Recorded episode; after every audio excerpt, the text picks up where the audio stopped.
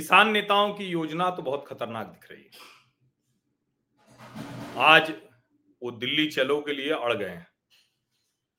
और मैं अभी भी उम्मीद करता हूँ, वैसे ये उम्मीद जिसको कहें कि हमारी बहुत ज़्यादा आशावादिता की वजह से है, क्योंकि किसान नेता जो अभी इसको लीड कर रहे हैं, उनका जो एजेंडा है, उनका, उनकी जो नीयत है, वो बहुत साफ़ साफ़ दिखती है। अब सवाल यही है कि इस नीयत को सरकार भी जान चुकी है, अच्छे से जानती है। तो सरकार करेगी क्या? क्योंकि देखिए, वो तो कह रहे हैं कि हम तो अब हर हाल में दिल्ली की तरफ़ चल पड़ेंगे। और बोलते वो ऐसे हैं, जैसे लगता है कि बहुत शांतिपूर्ण आंदोलन वो करते रहे हैं। अभी मैं सरवन सिंह पंधेर को सुन रहा था, एजेंसी पर उनका बयान आया है।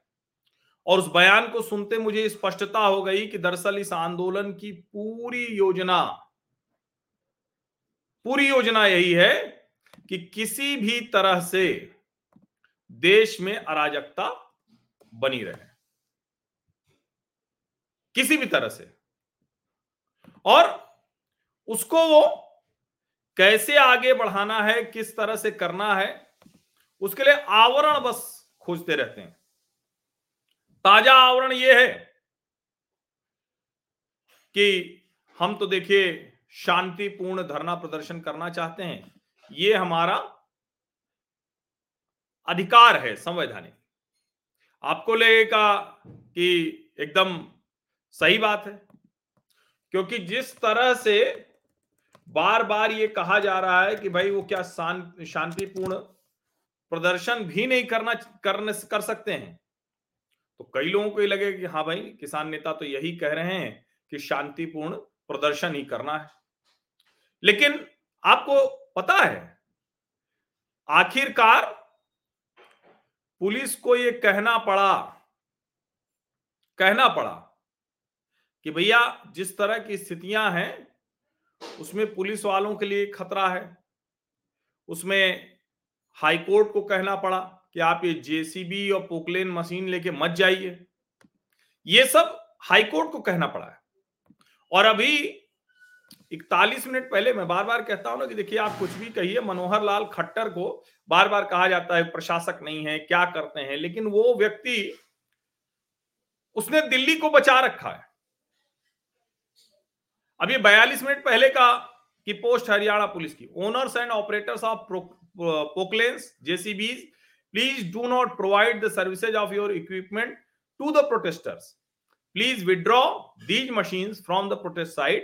These machines may be used to cause harm to security forces.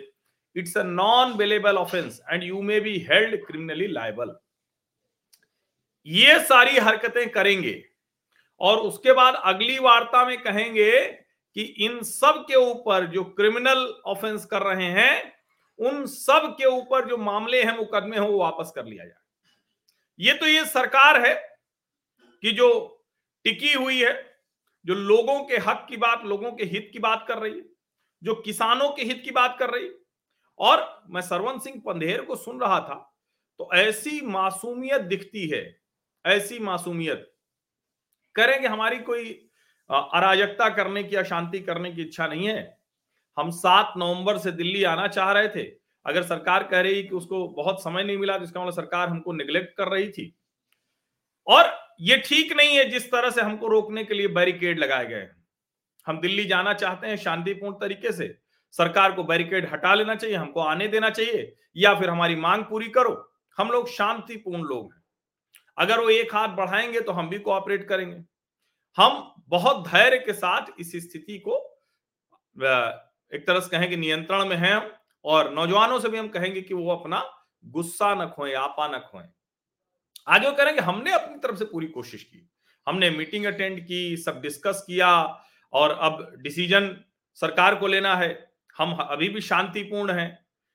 प्रधानमंत्री को आने, आगे आना चाहिए, हमारी मांगे मान लेनी चाहिए। डेढ़ दो लाख करोड़ होता क्या है? हमको जाने दो भाई, अगर नहीं मान रहे हो अब वो आगे क्या कहते हैं? बड़ी मासूमियत के साथ। एक तो सरवन सिंह पंधेर को देखते हुए लगता है क्या उनका इरादा है, वो दिखता है। करे कि हमने सरकार कह दिया कि आप हमको मार दो, लेकिन किसानों पर मत अत्याचार करो। अब जब ये सब वो बोल रहे होते हैं ना तो इसका सीधा सा मतलब ये है कि उनकी नीयत, उनकी योजना खतरनाक है। केंद्रीय कृषि मंत्री अर्जुन मुंडा कह रहे हैं कि भाई हम तो बातचीत के लिए तैयार हैं, हर हाल में बातचीत करेंगे। और आप सोचिए, किसान आंदोलन के दौरान कोई किसी वजह से, कोई किसी वजह से किसी की जान चली गई तो उसको शहीदों में गिन लिया गया। अब ये बताइए, ये जो कौशल कुमार, इनका निधन हो गया। अब क्या माना जाएगा? ये भी आंदोलन में शहीद हुए, पुलिस वाले। इनके लिए कौन स्मारक बनाने की बात करेगा? ये भी तो अपनी ड्यूटी कर रहे थे ना। और आप सोचिए, सचमुच वो कितने तनाव होंगे। इसके पहले भी एक एक एएसआई की जान जा चुकी है। ये तो खैर, ये दूसरी खबरें आ गई। लेकिन जो सबसे बड़ी बात है कि Poclain machine Poclain machine JCB इसको लेकर शांतिपूर्ण प्रदर्शन कैसे हो सकता है, ये बड़ा ज़रूरी समझना है। और देखिए इसके पहले सब इंस्पेक्टर हीरा लाल का निधन हुआ था 16 फरवरी को, ड्यूटी के दौरान। अब बार बार जब शांतिपूर्ण प्रदर्शन की बात आती है तो पहले वाला तो आपको याद ही होगा क्या क्या इन लोगों ने किया था। और ये देखिए 16 फरवरी का है, ये देखिए शांतिपूर्ण प्रदर्शन है। ये हरियाणा पुलिस ने पंजाब की सीमा से लगते शंभू बॉर्डर पर शांतिपूर्वक प्रदर्शन करने के आश्वासन के बावजूद प्रदर्शनकारियों द्वारा पुलिसकर्मियों को लगातार उकसाने के प्रयास किए जा रहे हैं। हरियाणा पुलिस की अपील कानून व्यवस्था बनाए रखने में सहयोग करें। अभी देखिए, चेहरे ढक के।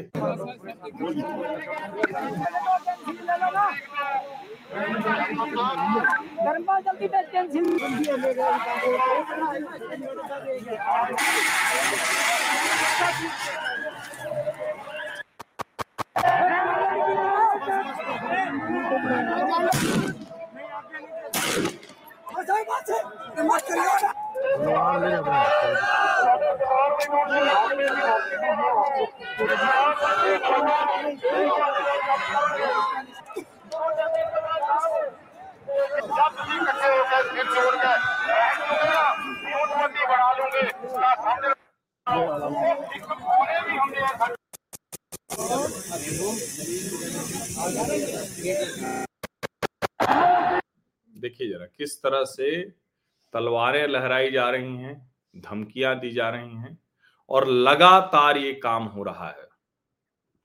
सवाल यही कि अगर शांतिपूर्ण प्रदर्शन है, जो हाई कोर्ट ने कहा है, और बाकायदा जो है, जिसको कहते हैं ना कि इसको लेकर बार बार कहा जा रहा है, हरियाणा पुलिस भी कह रही है, हाई कोर्ट भी कह चुके हैं, लेकिन ये मान नहीं रहे। अब जेसीबी और पोकलेन लेके कौन सा प्रदर्शन होता है? कमाल की बात है कि इसके पक्ष वाले भी लोग हैं।